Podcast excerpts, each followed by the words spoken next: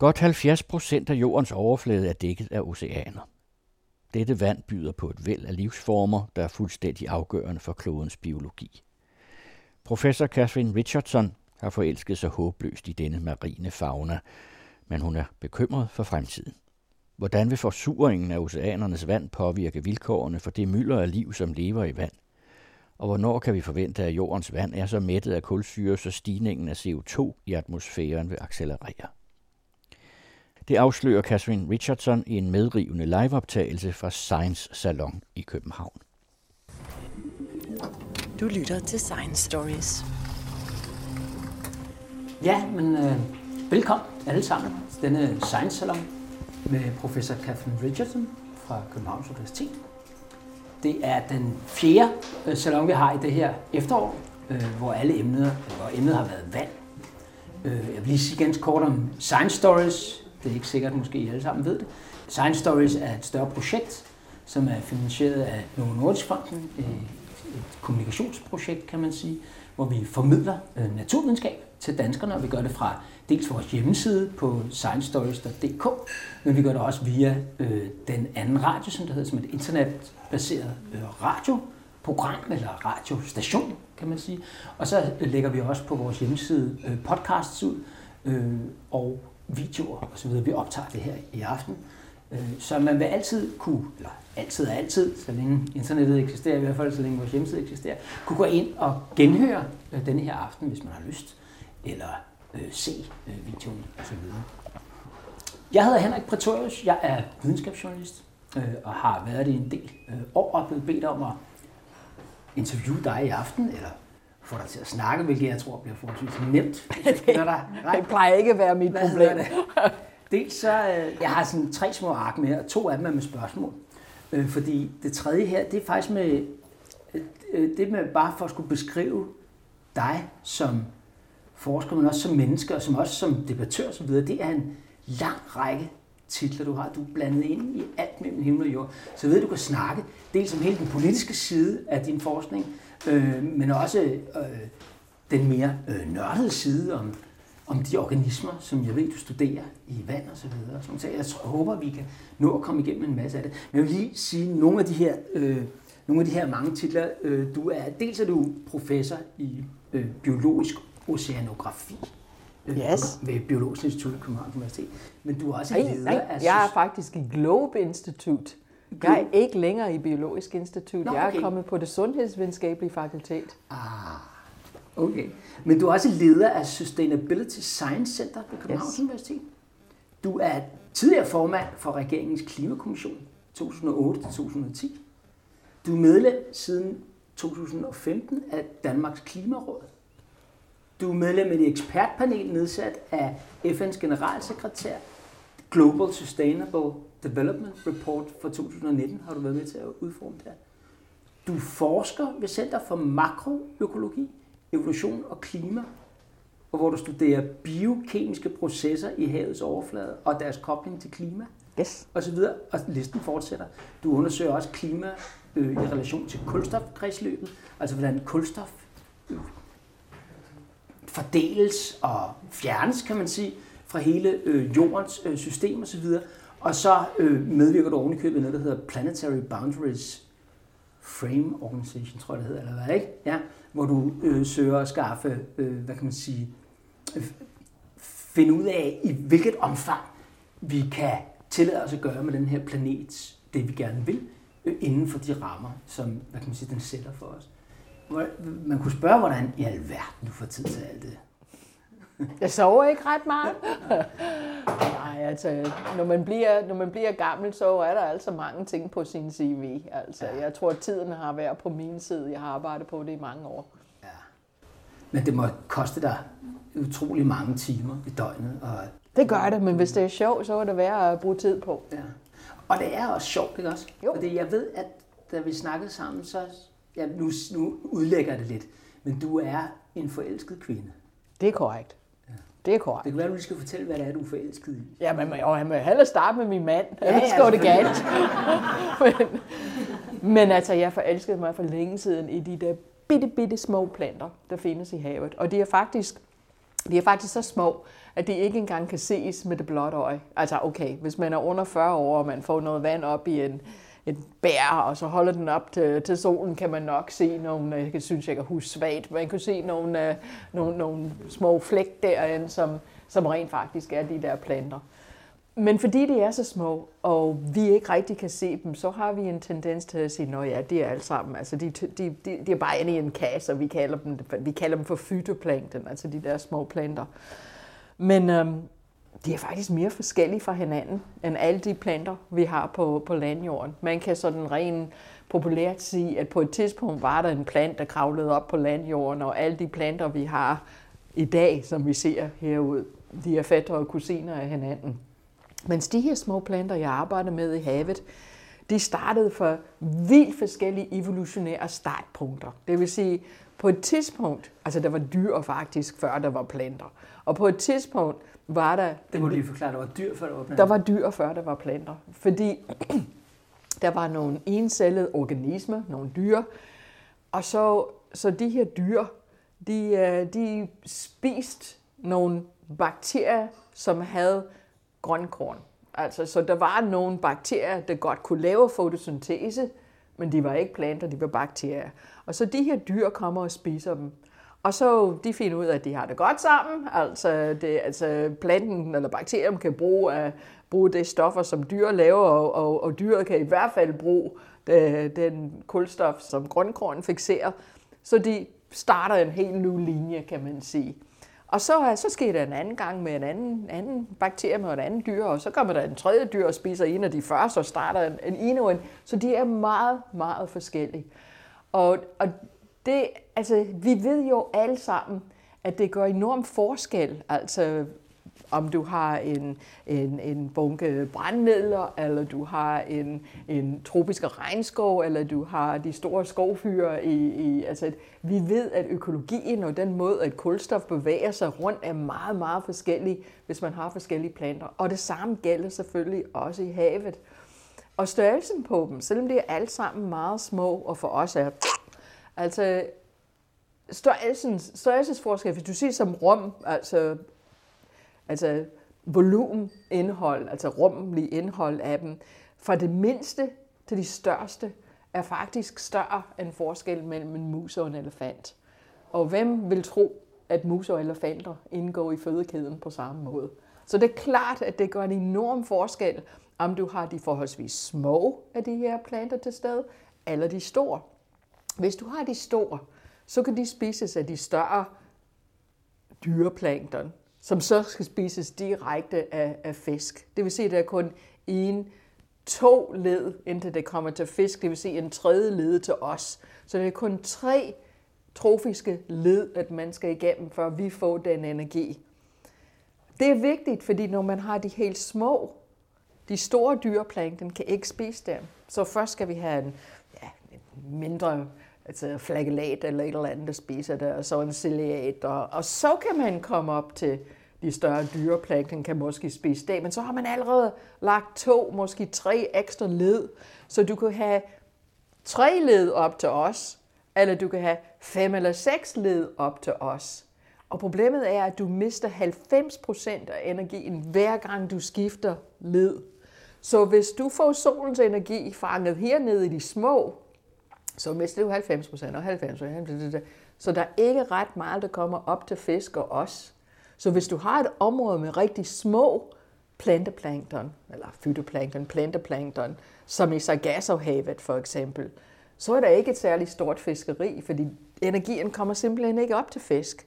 Men her i vores farvand, så har vi masser af de store planteplankton, og det gør, at vi kan få ret meget energi fra, fra solen, der kommer direkte via de store planteplankton til de store dyreplankton, til fisk og så til os.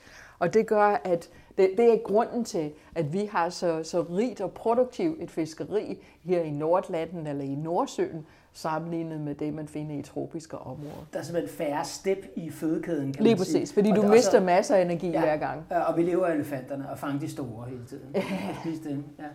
Man kan godt høre, at du er begejstret for det. Hvordan startede den begejstring? Altså, hvordan, blev du, hvordan fik du øjnene op for de mikroorganismer, der er i havet? Altså de her fødekæder og hele Hvordan? Så med de fleste andre ting ved det rent tilfælde. Altså, altså min oldefar og min tip-tip oldefædre var alle sammen skibskaptajner. Mine bedsteforældre boede ved, ved, ved havet, og um, vi kom hver sommer og besøgte mine bedsteforældre, og min far sagde, at uh, han, er henne, vi er i Maine, vi er i den østkyst, altså nord, længst nord, nordpå i den øst, USA. østkyst i USA. Ja. Og min far, New York er forlænget med køer og Jamen, der, ja, ja, der var, der var John Irving skrive Side House okay. Rules og alt det ja, der. Ja. Vi er på landet. Ja, vi er uha, uha. Ja. Staten er dobbelt så stor som Danmark, men havde ikke engang en million indbygger, da jeg boede der. Okay. Så det er altså, der er træer, der er fisk, og der er fisk, og der er træer. Okay. men øh, men øh, jeg elskede at være ja. på havet. Altså, ja. jeg elskede at være i, på eller i nærheden af havet. Ja. Og så var jeg, altså, ja, som barn, altså, der var nogle af øh, altså de der piger, jeg gik rundt med, og, og folk spurgte, hvad skal du være, når du bliver voksen? Og de sagde alle sammen dyrlag. Hvis det var én ting, jeg var sikker på, at jeg ikke skulle være, ja. det var dyrlag. Så da de kom til mig, så tænkte jeg, gud, altså, jeg skal være havbiolog. altså, uden rigtig at vide, hvad, hvad havbiologi var for noget. Og heldigvis havde jeg en, øhm, nogle forældre, og ikke mindst en mor, som, som aldrig fortalte en pige, at, øh, at det var faktisk ikke noget, som piger gjorde. Og det gjorde, gjorde piger ikke dengang. Altså, ja, min sto- store drøm i livet er stadig at komme til Antarktis, men da jeg læste Ph.D. i England, så sendte englænder, de sendte mænd til, til Antarktis, men ikke kvinder. De sendte dog ikke alkohol. I USA, de sendte um, Nej, i England sendte de mænd og alkohol, okay. og i, i USA sendte de mænd og kvinder og ingen alkohol, okay. og de havde nogle vældige fester, da de kom ja, med. Men jeg nåede ikke komme med, fordi Nå, jeg var kvinde. Ja. Men det lange og korte af det her er, at så begyndte jeg at sige, at jeg ville være havbiolog. Ja. Og da jeg kom på Harvard, så begyndte jeg at være lidt bekymret, fordi nu havde jeg i måske otte år sagt, at jeg ville være havbiolog, jeg ville være havbiolog, og der var andre ting, der var interessant, og jeg lavede en dobbelt major i statskundskab og biologi, og var, uh, det kunne lige så godt være jura, altså, fordi altså, at have rettighed til, til havet, det var, det var også noget, som kunne være interessant. Og det var jo i 70'erne, hvor det var altså, law of the sea og alt det der, der var ved at komme. Nå. Hvad var det? Ser du law altså, lov, altså loven omkring. Altså, Nå, om, lov, ja. Ja, ja. lov. og, og så, så søgte jeg faktisk ind til både både at læse videre inden for, for, for biologi og for at læse jura, da jeg var færdig på Harvard. Jeg endte øjensynlig ved at være forsker. Det er en anden historie. Men da jeg kom på Harvard og var begyndt på alt det her, samtidig var der en orkan. En orkan? En orkan. Hurricane Carrie. Okay. Ja. Og den, den, de tror, det, var, det er derfor, at den med, i forbindelse med den vind, så kom der nogle sediment, for, for bunden af havet blev skyllet op langs kysten der i Maine, hvor jeg kom fra. Og ind i den, den sediment, så var der nogle giftige algespor. Ja. Og så de vågnede op, da de kom ind på lavvand og kom op, og så for første gang i altså i mange, mange år. Altså, altså, det er sikkert sket, da indianerne var der, men altså, i så længe altså, det samfund, jeg var en del af, kunne huske, havde det aldrig været giftige opblomstringer. Men vi fik giftige opblomstringer planteplankton. Og så giftige, altså hvis man spiste af de muslinger, eller, eller um, ja, de sandmuslinger, som vi spiser derovre, hvis man spiser dem, så dør man. Okay. Og det var jo, altså når, når staten lever af fiskeri, det der med at få, at man ikke kan sælge sine produkter på grund af den her giftige alge, det gjorde den altså rigtig, rigtig interessant for mig. Så jeg begyndte at studere det, uh, mens jeg var på Harvard, og, og egentlig lavede min, min bachelorafhandling på den. Jeg opdagede endda, at den har sex. altså, hvad, det, hvad opdagede du, siger du? At den har sex. altså, Algen? Ja, ja, ja, ja. Altså, den har det... kønnet formering? Yes, Nå, okay. lige præcis. Ja, men, han er men, men, men lyder det ikke bedre, at den har sex? Jo, den har kønnet formering, hvis ja. du vil gøre det så venskabeligt, Nå, ja, som du vil. Ja. Jeg begynder straks at tænke på, hvordan den ene alge så kommer oven på den anden alge. Jamen, det, det kan... Nej, altså. kan man så øh, selvfølgelig spekulere længe over. Men, men, er det ikke så svært? nej, nej, nej.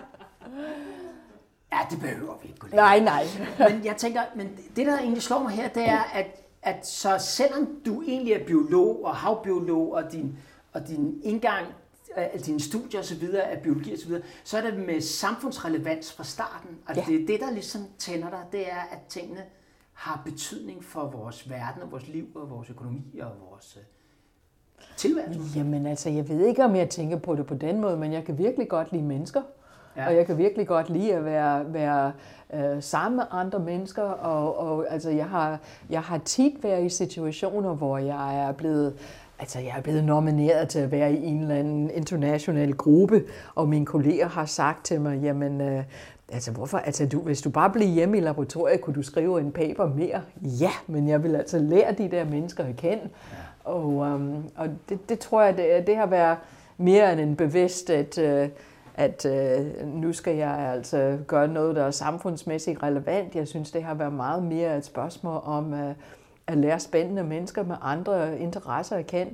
Jeg kan huske en gang, jeg var formand for, for karakterkommissionen i Danmark, og folk sagde, men hvor, at, hvordan kan det være, at, at, at jeg siger, ved du hvad, hvornår vil jeg ellers komme i kontakt med ham, der, den daværende øhm, rektor på Musikkonservatoriet. Super spændende mand, Okay. som egentlig ikke ville have været inde i min omgangskreds overhovedet, hvis jeg nej. ikke var kommet i det.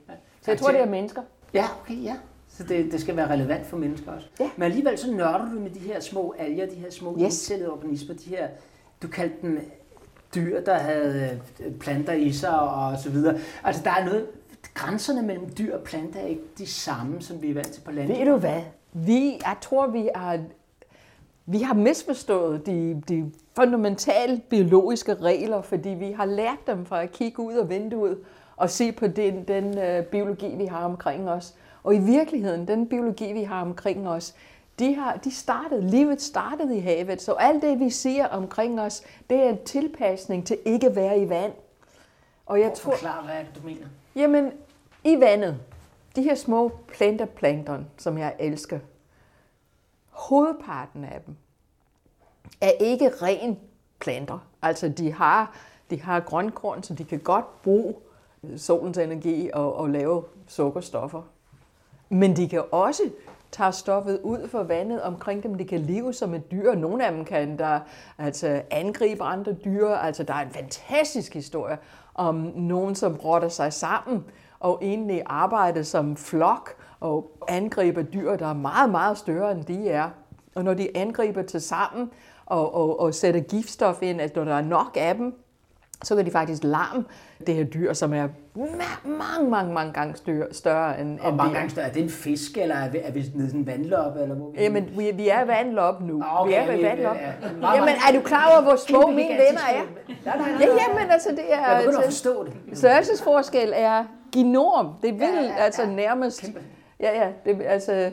og, og, så så de, de kan være både planter og dyr, og det tror jeg er en... Altså lidt ligesom hvis vi havde, hvad kan man sige, var grønne og kunne gå ud i solen, hvis vi var sultne. Lige præcis. Og så skulle holde os i skyggen, hvis vi Men om vinteren, når solen ikke kommer frem, så kunne vi altid spise. Så- ja, altså, kunne vi- lige ja, præcis. Det vil være meget smart. Ja. Men det tror jeg sker, fordi hvis man er en organisme i vand, så kommer vand, vand bringer ressourcer hele tiden til en. Altså Ja. den bringer noget, noget oplyst organisk stof, noget sukkerstof, noget, altså andre dyr, der kan... Og du kan sagtens også blive skyllet væk fra, fra, fra, fra solen, så du kommer altså for langt ned, blandet ned i vandet, hvor der ikke er sol. Så du kan ikke bruge det. Du kan ikke regne med, at du altid kan lave fotosyntese. Så det er du død smart at kunne både fungere som en plant og som et dyr. Hvis man kan blive skyllet væk, giver det måske også mening for en plante at kunne, hvad kan man sige, svømme tilbage. Jo, jo. Og så videre, jo, så- jo, men altså flere af dem har, ikke dem alle sammen, men mange af dem har netop flageller og kan Ja. godt bevæge sig i, Ja. ja. i vandet, i hvert fald i en, en, en stille vandsøjle.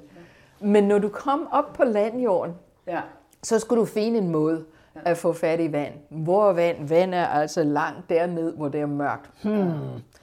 Så laver man rødder, Ja. og så skal du være ret stor Ja. ja. til at være, fordi så skal du altså have din, din, øh, din blad heroppe fra fabrikken, hvor du kan lave Kapløber må fotosyntese. komme op i toppen også. Lige præcis, og så skal du være, altså, så, så når vi kigger ud af vinduet Ja, ja. her, ja. og det første natur, vi siger, er et træ eller en plant, det er kæmpe stor. Men i havet, altså du tænker tang, glem tang, det laver måske højst 5% af den fotosyntese, der finder sted i havet. Resten sker hos mine bitte små planter der. Okay, ja. Og hvis du var så stor som et træ, så ville du synke ud. Det skulle du aldrig gøre.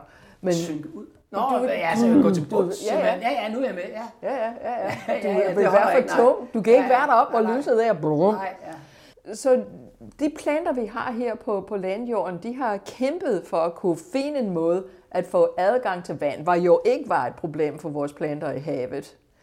Og så har de ydermere den begrænsning, at de har kun luft omkring sig, og luft er ikke nogen garanti for, at der kommer svømmende nogle, nogle sukkerstoffer eller noget, altså affaldsprodukter fra en, altså de, når fugle, når fugle er færdige med deres fordøjelse, så falder Ja. ja. det plat, Ja, men altså ja. når en, når en vale eller en fisk er færdig med deres fordøjelse, så blup, blandes det ud i, i vandet og, og kommer til de organismer, der er der.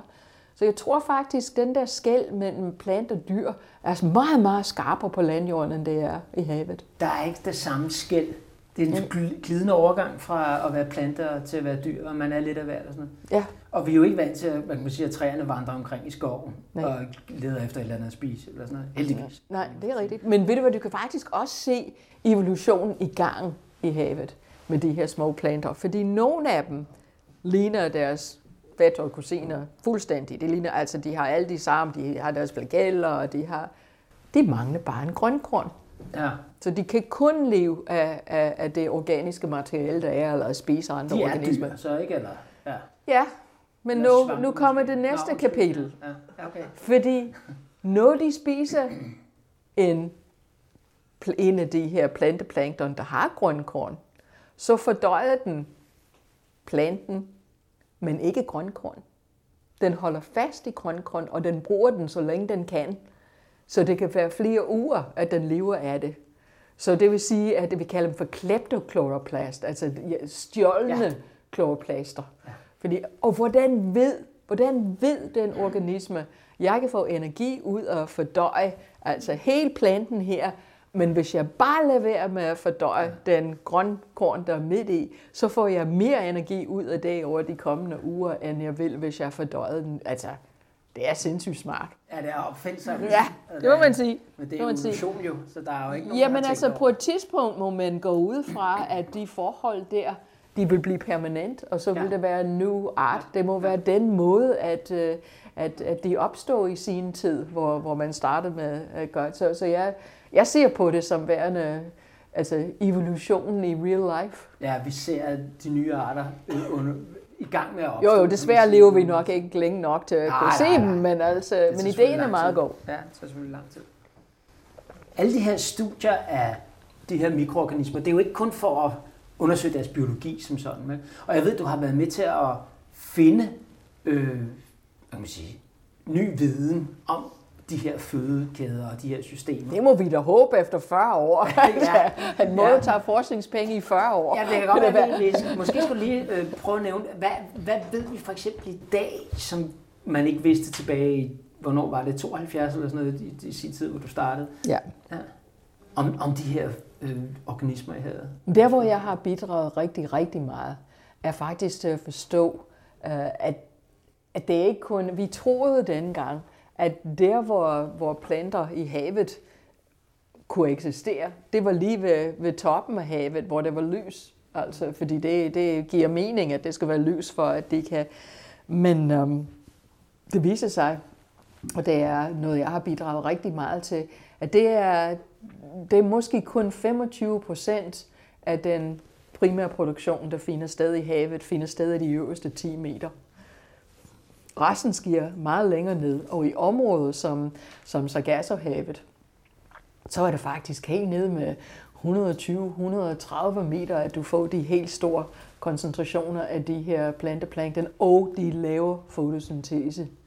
Og det, Nede i dy, i det 130 gør de, det gør de. Og det var så sjovt, Der er fordi... mørkt dernede.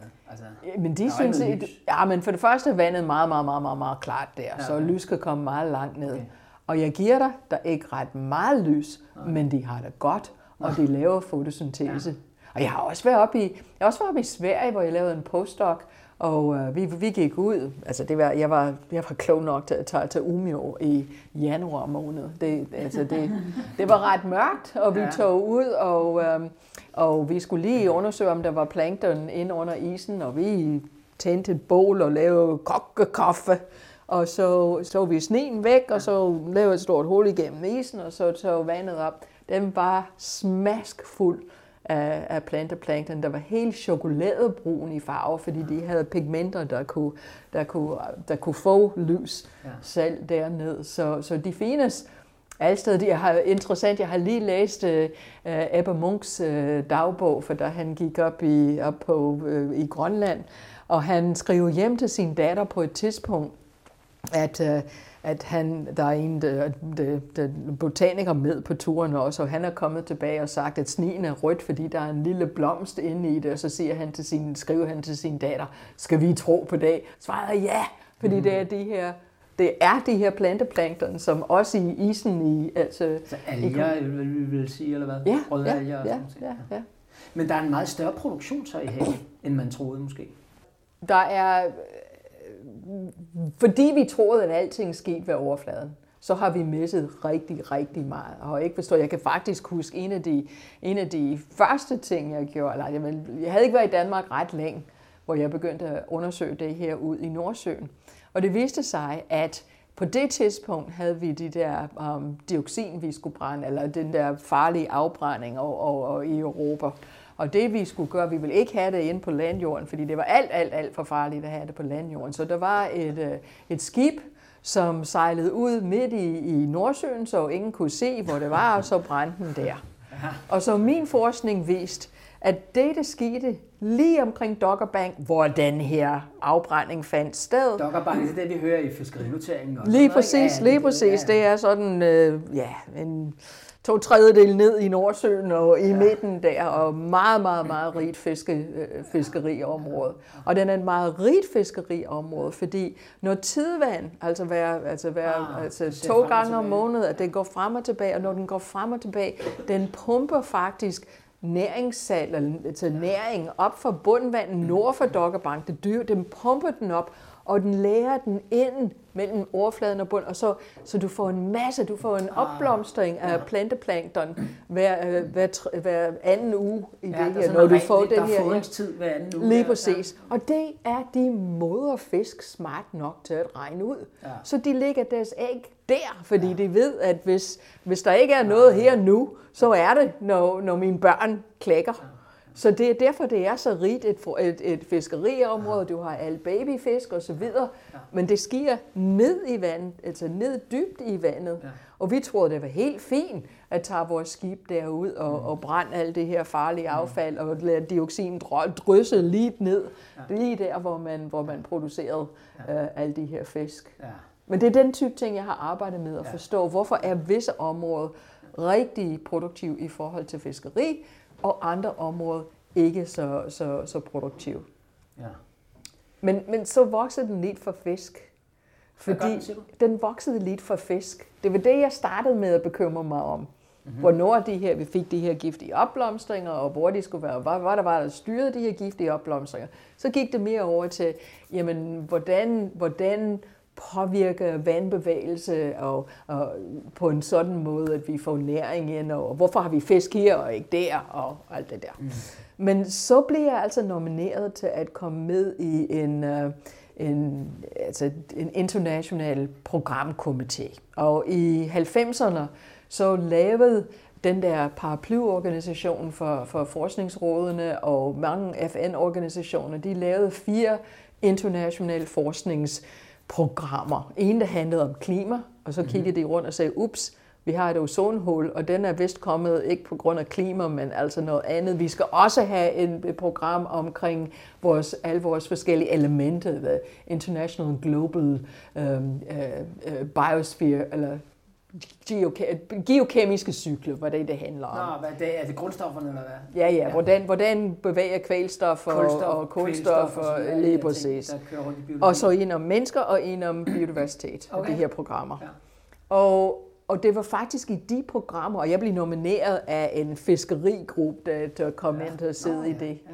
Og, um, Fra det der arbejde med fisk, simpelthen. Lige præcis. Ja, ja, ja. Så det var, det, var ja. den, det var den billet, der købte mig en plads ja, i det ja. der. Men det var et en sindssygt spændende gruppe mennesker. Ja. der var, der var Paul Crutzen, som fik Nobelpris for at uh, finde ud af, hvorfor vi fik et ozonhul. Mm-hmm. Uh, der, var, der var Bert Bolin, som var den første IPCC-formand.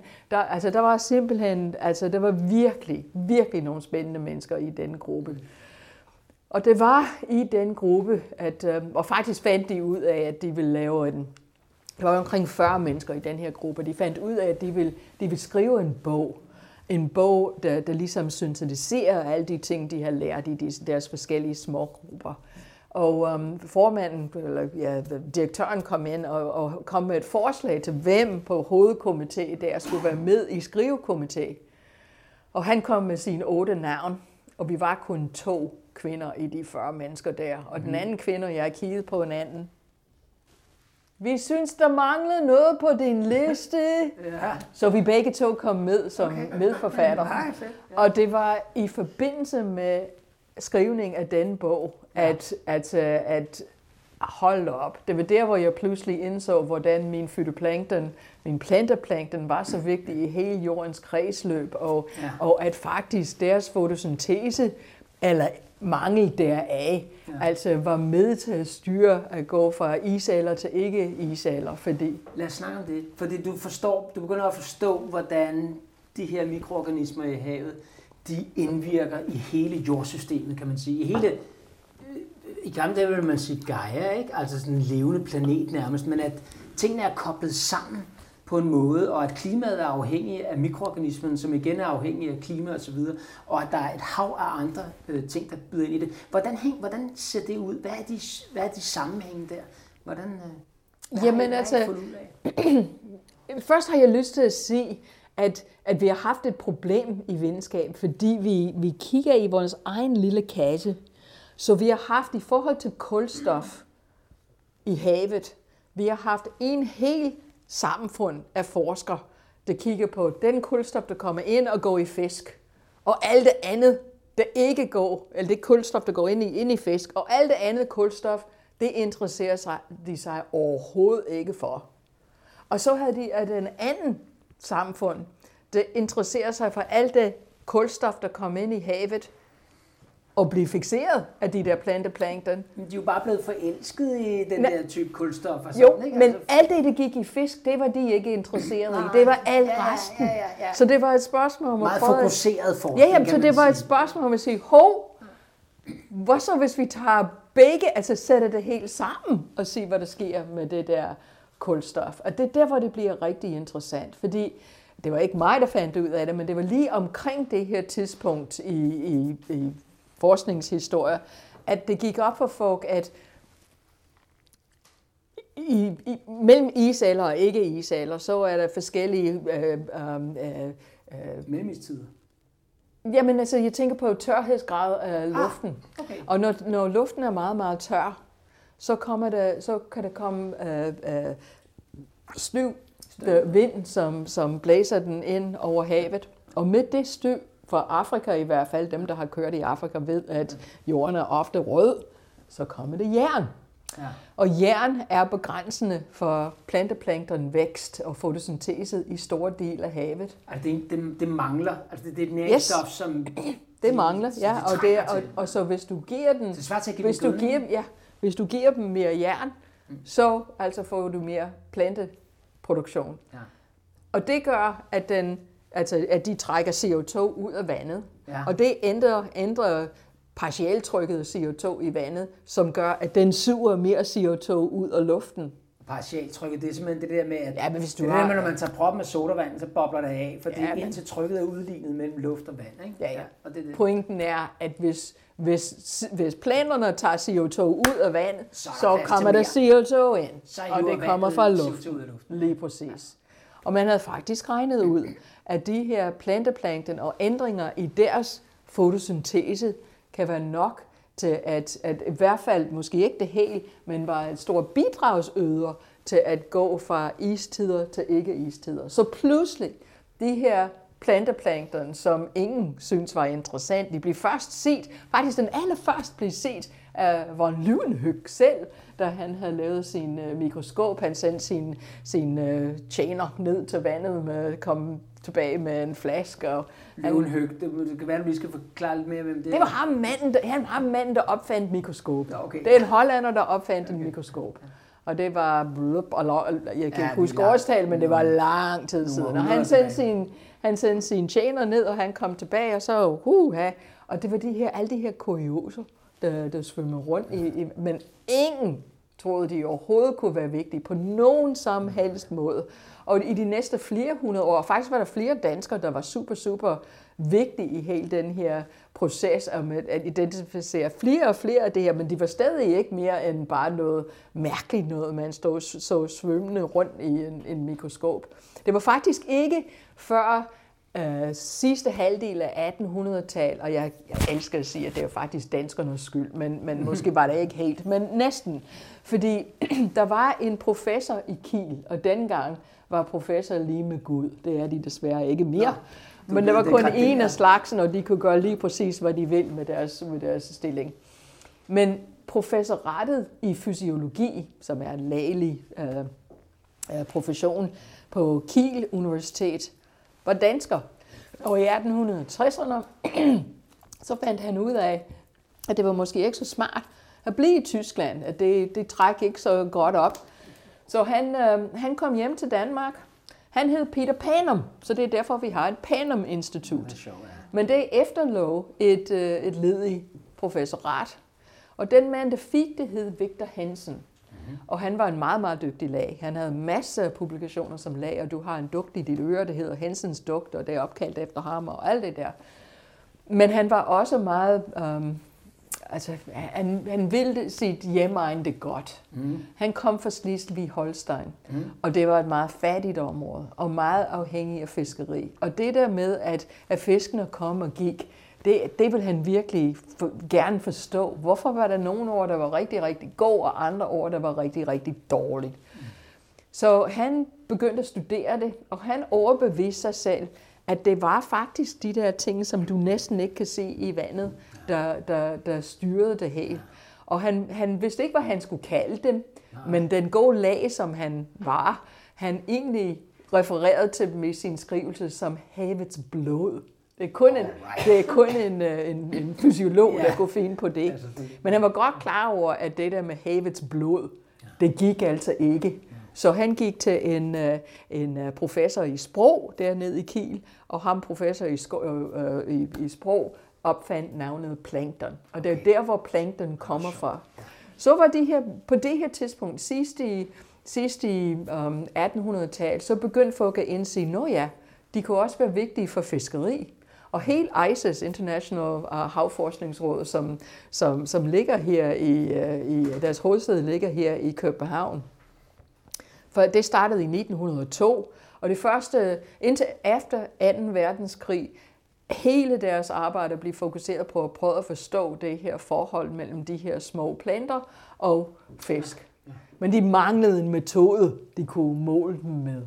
Så, så de brugte al den der tid på det, og under krigen skete to ting. En, en dansker, Steven Nielsen, fandt ud af, at man kan godt bruge radioaktive stoffer, ikke kun til bomber i, i Hiroshima, men også i fredstid til et mål på plantens aktivitet. Fordi hvis du kan tage radioaktiv kulstof og tilsætte det, og så lade den stå et stykke tid i lyset, så filtrere dem, og så mål på, hvor meget radioaktivitet der er på filtre, så ved du, hvor meget fotosyntese er fundet sted. Ah, så kan man begynde at måle, Lige præcis. mængden af kulstof. Og det er den metode, det blev publiceret i 52, der kom fra Galatea 2, og det er den metode, vi bruger i dag. Så man kan sige, yes, nu, efter krigen, nu kan vi godt endelig gøre det.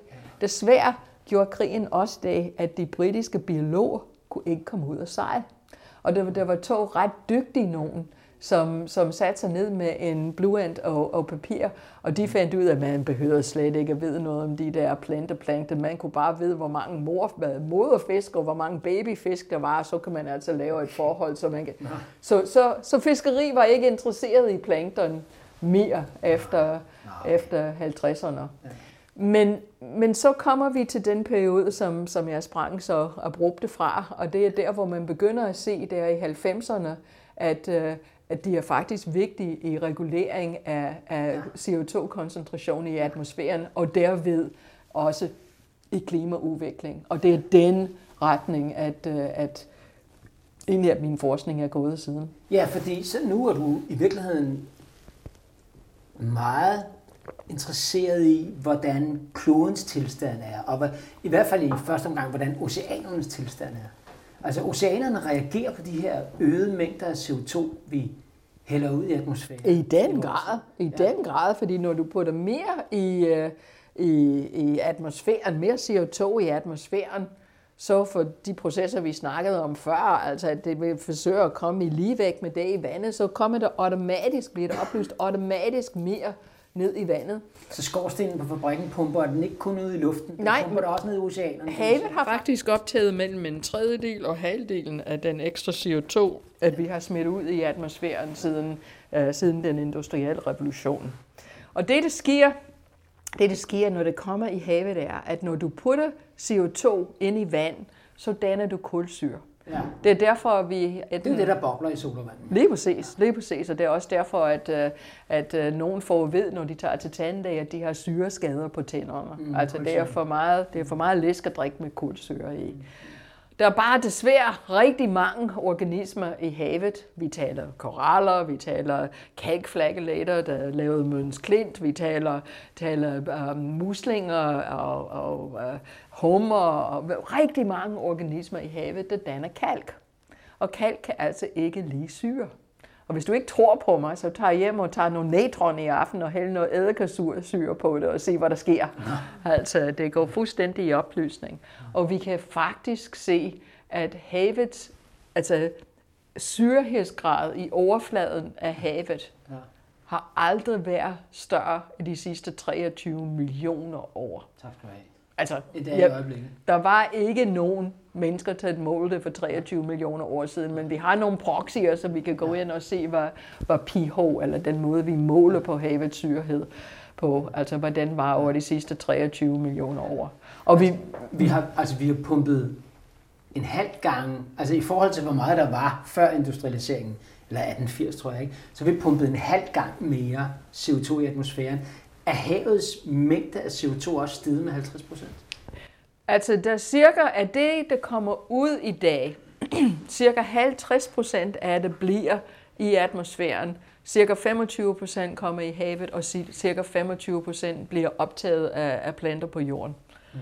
Så, så der er, altså, det er, det er biologi, der egentlig er biologi og fysiske processer, selvfølgelig også er fysiske processer, der gør, at det kommer også i, i, i havet. Men, men ja, altså havet og den biologi, vi har her på, på landjorden, tager rigtig meget, har jo rigtig hjulpet os, så vi ikke har så store klimaforandringer nu, som vi egentlig burde have, hvis det hele bliver i atmosfæren. Og ved du hvad, det er det, det gør det så absurd, at, vores, øh, at vi regner med, at vores politikere kan tage til, til, til Paris og sige, okay, vi bestemmer, og vi bestemmer, vi holder den under 2 grader, og det er lige præcis den knap, altså det er, det er kun det er alene vores emissioner, der styrer det her. Bare lidt flere elbiler skal det nok gå.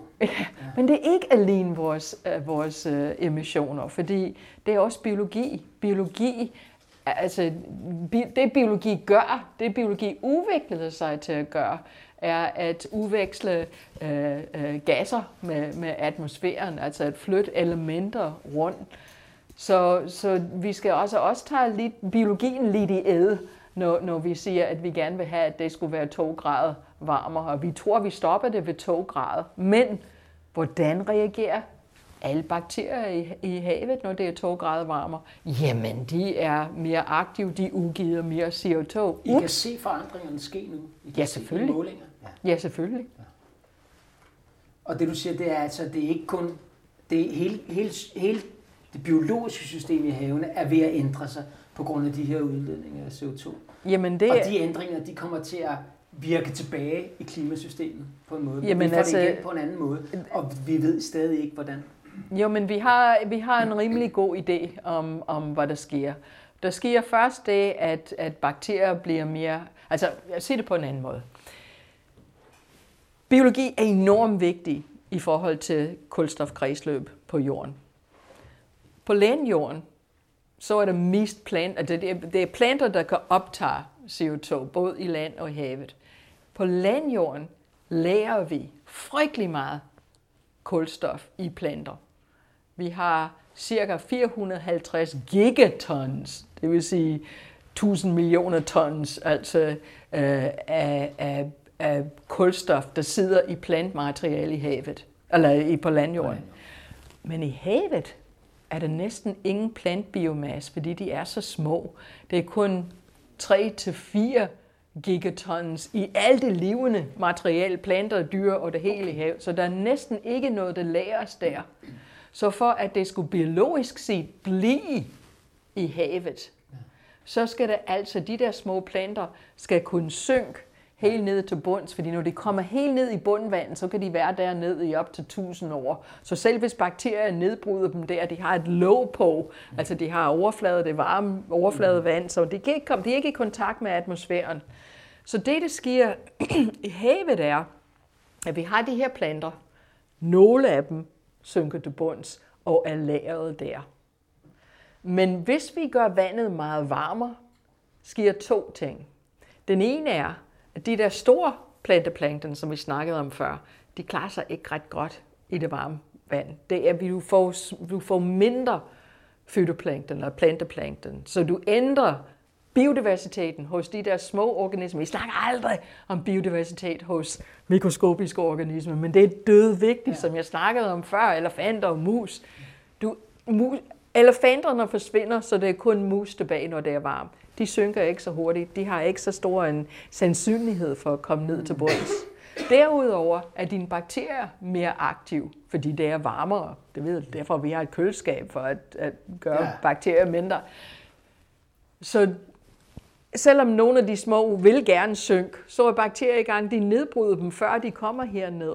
Så du udgiver mere CO2 heroppe i, i overfladelag. Så, så havet, de biologiske processer i havet vil gøre, at det ikke kan optage så meget CO2 i et varmere hav. Så havet vil pumpe mindre og mindre CO2 ud af atmosfæren, Netop. Og så er det, som det bliver varmere. Og så er det, det, og så er det det problem, at varmvand indeholder mindre CO2 end kold. Og hvis du ikke tror på mig, tager en varm og en kold øl og prøver at tælle boblerne. Ja, ja. Men det, det er sådan en lørdag aften, så, så går den så godt med at sidde der til kobler. ja, men pointen er, at alt, altså alt, alt det, vi laver nu, ja. gør, at havet ja. vil være mindre god til at ja. tage CO2 ud af atmosfæren. Ja, så den, oceanerne har reddet vores røv en, en hel del indtil videre, men det kommer ikke til at gå i længden, og det bliver mindre og mindre hjælp, vi får derfra. Ja. De her ting kommer så til at indvirke igen i klimasystemet og så videre. Jeg ved, at øh, for, hvad var det, halvandet eller to år siden, eller sådan noget, var du med i et paper, der du kalder, jeg tror, du kalder det The Trajectory Paper, ja. som handler om, hvad for nogle veje netop, hvad kan man sige, jordsystemet kan udvikle sig. Hvad for nogle stier det kan tage, og om det kan ende i nogle, hvad kan man sige, lykker, som, som er mere eller mindre heldige. Det vi gjorde med den Ja. Det vi gjorde med den paper er faktisk lige det, jeg lige har forklaret her. Ja. Hvis det er fint, at politikere tager og beslutter sig for, at nu skal jorden være to grader varmere end den præindustrielle, altså ud i fremtiden. Ja. Der er bare den lille krøl, at, at jorden har faktisk aldrig rigtig haft en periode i dens historie, en længere periode i dens historie, hvor dens temperatur har været stabil på cirka 2 grader varmere end den præindustrielle. Det er altid gået hen og blevet varmere. Så vi prøvede at sige på, jamen hvorfor kunne det være? Og så det var der, hvor vi begyndte at kigge på de her biologiske processer. Hvor sker der noget, noget permafrost smelter og, og bakterier i havet? I biologien ind i klimasystemet og sige, lad os kigge på det Ja, ja. Hvordan vil, hvilke feedbacks, hvilke tilbagekoblinger vil der være? Altså, og, og nogle af dem, FN's klimapanel har styr på, andre har de ikke. Dem, de ikke har med, den kiggede vi også på og sagde, huha, huha. Selv hvis vi når til det her 2 grader, hvor vi tror, det skulle stoppe, så, altså vi, vi gik igennem alt det videnskabelige litteratur på det, og kom med en mindre, altså minimum og en maksimum. Men, men vi nåede frem til, at sådan mellem en halv til tre grad mere kunne faktisk komme fra det biologiske tilbagekobling. Mm-hmm. Så er vi allerede op på næsten 3 grader. Men så er der den lille krøl, at vi ved også i vores, i vores øh, øh, klimasystem, at der er noget ting, vi kalder for tipping elements. Uha, hvad er en tipping element? Der er nogle ting, der i visse øh, klimaforhold er der, og i andre klimaforhold ikke er der. For eksempel is på Grønland, eller havis, arktisk havis, eller Amazonas, eller den der, den der strømning, der bringer det, det varme fra Golfstrømmen op til os her, så vi har mere behagelige end ved de samme brede grader i Sibirien eller, eller Canada. Vi ved, at de er der, eller de ikke er der, og det sker ved en, en bestemt temperatur. Men ingen ved, hvilke temperaturer det sker ved. Mm. Og vi siger, at når man krydser det der, når man kommer til den bestemte temperatur, så siger vi kalder det for en tipping point, fordi nu er man gået til den anden side. Og det er vel at mærke ting, som ikke kommer igen, kan man sige. Altså, det vil ikke i, det, i vores... Ja, i vores ja, det kan godt være, det kommer igen, men altså, ja. du skal ikke ligge vågen om natten og vente på det. Ja, lige præcis. Lige præcis. Ej, det, ja, det er ikke ja, så i vores tidsregning, så er det altså ikke noget... Ja. Det, det er noget, der er irreversibelt. Og det er nogen, som måske også har betydning for, hvordan klimasystemet udvikler sig sidenhen. Og, og du kan, du, så det er ting, man kan sige, vil være kostbart at miste. Kostbart at miste for, af toggrund, fordi mange af dem, de fleste af dem, har tilbagekoblinger på klimasystemet. For eksempel, hvis du har is i det arktiske hav, så når isen er der, så reflekterer meget af varmen tilbage. Tager den væk, så kommer den varme ind i havet, og det bliver her, og den bidrager til global opvarmning.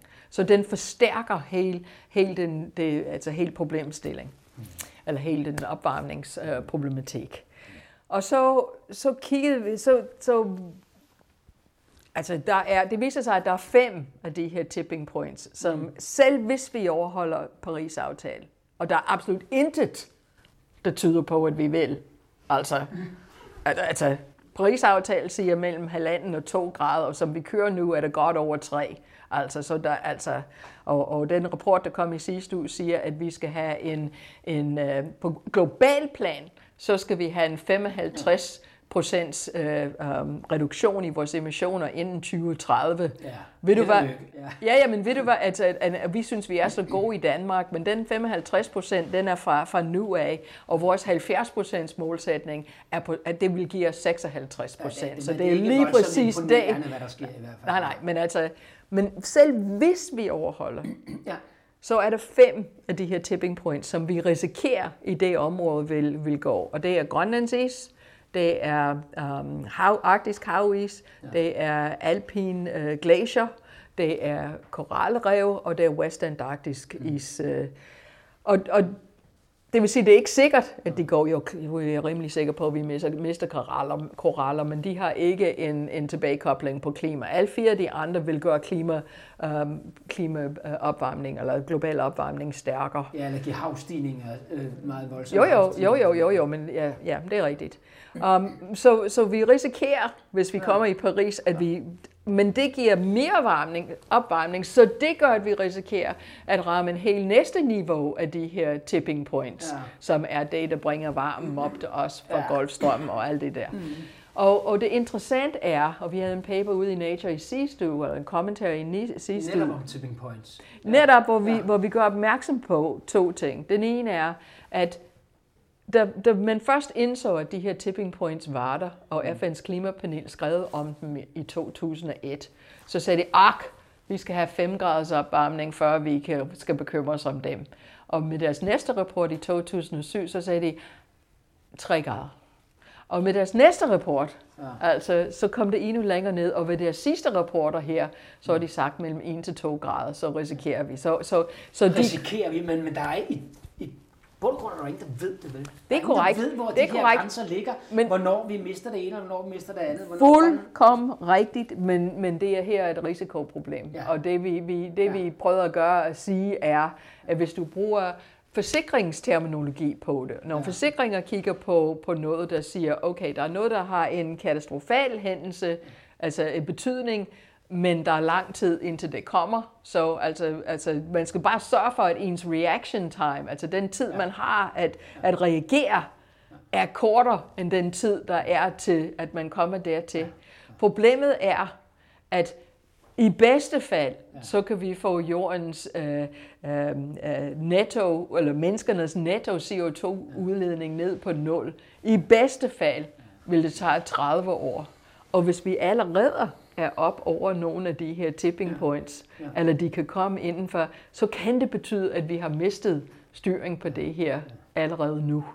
Og, og alt andet lige, selv hvis vi har krydset tipping points, så kan det betale sig at prøve at, at holde, holde, holde vores emissioner ned, fordi det giver os mere tid at løbe på. Det kan godt være, at altså, der er nogen, der siger, ved 2 grader for eksempel, at der er ikke noget håb for Grønlands is. Men det vil tage tusindvis af år, for den er smelt. Og det vil tage, altså, det er klart, at, at jo mindre opvarmning det er, jo længere tid det tager, før det smelter, så det giver os meget bedre tid til at, at, at, at tilpasse os, hvis vi, hvis vi stadig arbejder på at kontrollere det her. Det her seneste paper, der hedder Nature, om ja. tipping points, den her uge, tror jeg, den, det var, det har jo bragt overskrifter frem i, jeg så det i The Guardian i hvert fald, altså det, i, I vækker opmærksomhed over hele verden med det her, og I timer det vel egentlig også godt til øh, IPCC's øh, COP25 øh, øh her, som kører lige netop i øjeblikket i Madrid og sådan noget. Arbejder du sådan politisk med det her? Er din, den indsigt, du har fået fra de her mikroorganismer og hele dit arbejde med plankton og dets kobling til klimasystemet, at, at, at begynder du at, at føle, at du har et ansvar for, hvad kan man sige, med den viden, du har, og agere i verden, og synes du egentlig, at skal en forsker gøre det, eller er der Jeg synes, en forsker er forpligtet til at, at få den viden, den har, ud. Jeg synes absolut ikke, at en forsker skal være politisk, eller agere politisk. Men jeg mener i forhold til klima, at det politiske arbejde er faktisk allerede lavet. Altså vi har en aftale som politikere, alle lande altså gik med til, at de gerne vil altså begrænse menneskeskabt global opvarmning til altså under 2 grader. Og, og, så det politiske arbejde er lavet, så mit, mit arbejde består i at prøve at, at, at, at ligesom gøre opmærksom på, hvad vi ved, og hvad, hvad kunne komme i vejen for, at vi bare kan styre det med, med vores egne emissioner, og, og prøve at forklare, hvor godt vi forstår det her system. Så snakker du om det der med timing, og den er faktisk rigtig interessant. Ja, vi rammer jo lige. Altså, Jamen, I, ved du hvad, det gjorde lige... vi ikke. Nå. Vi havde, det, vi havde sendt den paper til Nature for, jeg tror, det var et halvt år siden. Så det er Nature, der har tegnet det, eller ja. Okay, ja. Men det synes jeg også er interessant i sig selv, at må man synes, altså, som, som en videnskabelig tidsskrift, at man har man behandler nogle emner, der er mm. relevant for, mm. for, um, for, for det, den globale diskussion, mm. at den, den kommer med de budskaber på det tidspunkt. Det er ikke første gang, at vi har set den slags samtræf, og det bliver næppe den sidste, mm. men jeg er ikke sikker på, at jeg synes, det er forkert. Mm. Altså, det er, det er ingen tvivl om, at, at nyhed, um, altså, folk glemmer nyheder ret hurtigt, så, så måske er det meget smart at komme med en nyhed, der er relevant for den diskussion, der er i gang på et, et givende tidspunkt. Men for mig at sige, at det med at komme med, med, med information eller viden omkring klima og de risici, som man, som man løber med, med klimaudvikling, er ikke en politisk uh, hændelse. Altså, det, er, eller, altså, det er ikke politisk motiveret. Det er et forsøg på som vi var tilbage til de der algeopblomstringer, det er et forsøg på at finde viden, der kan bruges i en, en, en meget aktuel samfundsmæssig udfordring. Jeg tror, at øh, vi er, har brugt en time her øh, på det her, så det var det. Så, så slutter vi på det.